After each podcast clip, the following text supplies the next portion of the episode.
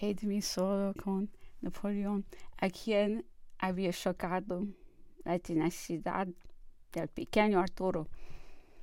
Íbamos paseando y me hacía notar la firmeza de aquel niño. El picarillo, a su edad, era tan porfiado como él. Nada me imponía ni me desconcertaba. Era reñidor, revoltoso y no temía a nadie. Al uno le daba un golpe, al otro un araño, haciéndome temible a todos. Mi hermano José era el que más reñía conmigo, pero siempre salía apoyado, mordido y además regañado, pues aún no se había respuesto que ya yo tenía dada a mi queja. Buena cuenta me tenía al estar alerta porque mi madre Leticia hubiera reprimido mi humor peligroso y no hubiera sufrido mis enfados. Era afectuoso, mas al mismo tiempo severa y castigaba o recompensaba indistintamente, contándonos al bien y al mal. Mi padre, hombre ilustrado, pero demasiado amigo de seus parceiros para ocupar-se de nossa fazia, queria algumas vezes acusar nossas faltas. Deixa de mim, me dizia ela.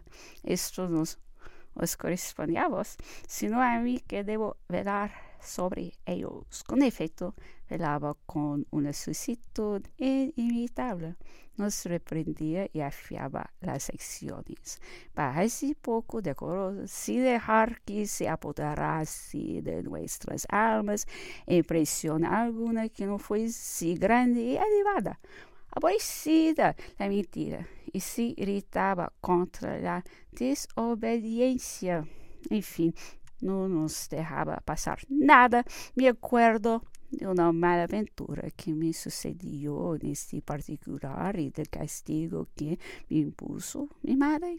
Nos había prohibido subir a unas higueras que teníamos en una viña porque podíamos caer o estropearnos. Respetaba yo esta orden a pesar de que me contrariaba en extremo hasta que un día estando solo y desocupado intenté dar un alcance a los hijos, viéndolos tan sazonados y que nadie me observaba ni por consiguiente se sabría nada, me encaraba en el árbol los cojo todos y después de satisfecho el apetito me proveía para el camino.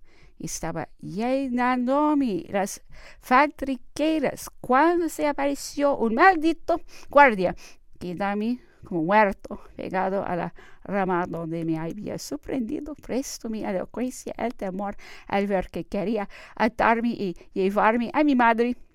Le pinté mi aburrimiento, me obligué a respetar siempre los hijos y a la fuerza de promesas de la psique. No, poco me felicité de haber escapado de tan buena lisonjeándome con que no se trasluciría mi mala alianza. Pero aquel traidor lo contó todo.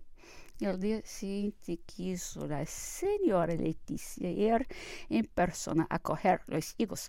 No hallando ninguno, llamaron al guardia como para reprenderle. Entonces todo se descubrió y el culpable espió su falta.